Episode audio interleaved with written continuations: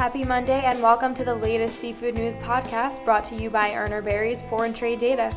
Use foreign trade data to get complete records of all waterborne seafood shipments at your fingertips. I'm Urner Barry Marketing Assistant and I'm here with my co-host, seafood news staff writer Amanda Buckle. Hello, Nicole. Thanks for having me again. Thanks for having me. this is like one thing that neither of us can escape from. We always call each other, and we're like, oh, I'm thanks for having me. But I'm like, I write the script. Like, I- yeah, I mean, it's basically Amanda's podcast. She's forced to have me on here. but uh, we do have a great episode for you today. Uh, but before we kick it off, I just want to celebrate the opening of the Pacific Halibut season. It opens Saturday. Ooh, I love halibut. Me too. Um, and I also love drama, and drama certainly surrounded the fishery leading up to the season opening. Do, do, do. Exactly. so, the U.S. and Canada did not reach a consensus on halibut catch limits at the International Pacific Halibut Commission meeting in January, which led the U.S. to set catch limits through its domestic regulatory process. Now, is this something that's a problem that the U.S. and Canada usually run into? Surprisingly, no. It's um, it's actually only the second time in 94 years that they've had a problem like this, so not Oh, too wow. bad, you know. It's been 94 years. They almost made it to 100. exactly. But uh, Seafood News Science and uh, Sustainability editor Peggy Parker, she uh, wrote a great piece on Friday about the long, strange trip to the Pacific Halibut opener. Um, and I highly suggest you look at it. It's uh, up on seafoodnews.com, um, and it's a really great deep dive. Moving along, Nicole, what do we have lined up for the Seafood News podcast today? Well, Amanda, shrimp is one step closer to being included in the Seafood Import Monitoring Program. Long John Silver's debuted a new look. The Southern Gulf of St. Lawrence snow crab fishery had their Marine Stewardship Council certificate suspended, and two U.S. senators are fighting to have U.S. Trade Representative Ambassador Robert E. Lighthizer repeal the USDA catfish program. Lots of good stuff, so let's dive right in. Um, on Thursday, the U.S. House of Representatives passed the $1.3 trillion spending bill, which includes a measure that would require the inclusion of imported shrimp in the Seafood Import Monitoring Program. So uh, basically, SIMP is a program that requires reporting and record keeping of certain seafood products in order to prevent illegal, unreported, and unregulated fish from entering the U.S. And the man- mandatory compliance date was January 1st. So it's like, why is this happening now? But January 1st was for species like Atlantic cod, grouper, and red snapper. The list goes on. However, shrimp and abalone were left off with compliance being phased in at a later date. And uh, new legislation states that um, Commerce Secretary Wilbur Ross will establish a traceability program for the U.S. inland, coastal, and marine aquaculture of shrimp and abalone from point of production to entry into the United States commerce no later than December 31st. So while this is a headache for you know importers of shrimp, um, the American Shrimp Processor Association released a statement on Thursday saying how pleased they were, were with the bill passing. So Oh, Well, you can't please everyone, but I think most people I think most people are going to be pleased with the changes that Long John Silver's is making. You know, Long John Silver's debuted their new flagship restaurant in Kentucky actually last week, which features a contemporary new look and a new logo as well. that was a great segue into that Long John Silver story, Nicole. So I've actually seen pictures of the new Long John Silver's flagship uh, restaurant, and I'll post them on the Seafood News Instagram. So check it out because it actually looks really nice. Uh, but their new look isn't at all their locations yet. Yeah, they're actually working on upgrading existing restaurants, and all new units opened are going to feature the updated look. Um, but some of their locations, they've already incorporated their new, as they call it, drive-through of the future. That's the Twilight Zone, isn't it? It's like the future. It's like it's weird. It is. All right. Well, I gotta what- watch episodes of the Twilight Zone again. anyway, this Drive Through the Future is a really cool idea, and uh, it features like three 55 inch HD digital screens. Um, and it comes with cutting edge audio that is driven and it's driven by a computer operated ordering and display system. I mean, that's really cool. I, I personally think the audio aspect of it is great. Um, I can't tell you how many times I've not been able to understand the person on the other end of the microphone at a drive through. it drives me insane. Exactly. So Long John Silver's is saying that the locations that have this new drive through of the future, um, they've experienced double digit, double digit sales growth and increased order accuracy. Uh, hi, I'd like your two piece Alaskan whitefish combo, please. Well, I'm going to order a four chicken fries?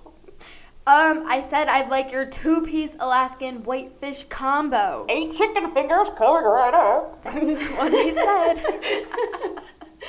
Right, we get silly in here sometimes. Yeah. But I mean, I don't. I can't tell you how many times though I've like done something like that. It's like I, you can never understand what they're saying. No. It's always muffled. And it's so and- upsetting once you actually pull up to the window and you're just hoping, oh, I hope they got it right because you're craving this food, and then you Mhm. open the bag and it's just wrong. It's not. This is not what I ordered. It's not But the, good. the other thing is with these the video screens is that it gives them an opportunity to uh, like run different promotions. Like you're not stuck with that same screen. Like if you go to like normal drive-throughs now, it's Same screen. It's it's not yeah it's not video. It's one board, and so they Mhm. can't you can't you know you have to change. I guess they change it seasonally or whatever they do, but. Mhm. This allows you to throw something on last minute, which is pretty yeah, cool. it's probably easier for you know their marketing people, and it probably saves a lot of time too. yeah. So that's awesome. Well, moving right along here, the Marine Stewardship Council announced earlier this week that they've suspended the MSC certificate for the southern Gulf of St. Lawrence snow crab fishery. Yeah, so this stems back to 2017 when there were a number of North Atlantic right whale deaths caused by entanglements and the whales getting struck by vessels. And because of those deaths, the snow crab fishery no longer meets the MSC fishery standard related to endangered, threatened, and protected species. All right, so can you break it down? What exactly does that mean? so basically, uh, landings from those specific areas cannot be sold as MSC certified or bear the MSC label. And that label lets consumers know that they're buying sustainable seafood. So, you know, this is still going to be in the stores. It's just not going Uh-huh. to have that, that little MSC symbol on it. On it. Gotcha. Um, but this isn't like the end of the line for the fishery. Um, snow crab stock in the Gulf of St. Lawrence is sustainably managed with a strong resource. Um, like I said, it's just because of, of these whale deaths, which, you know, obviously solutions need to be made, but Mhm. this is a suspension of the certificate, not a withdrawal, so the fishery has the opportunity to submit a corrective action plan within 90 days to reestablish compliance with the MSC program.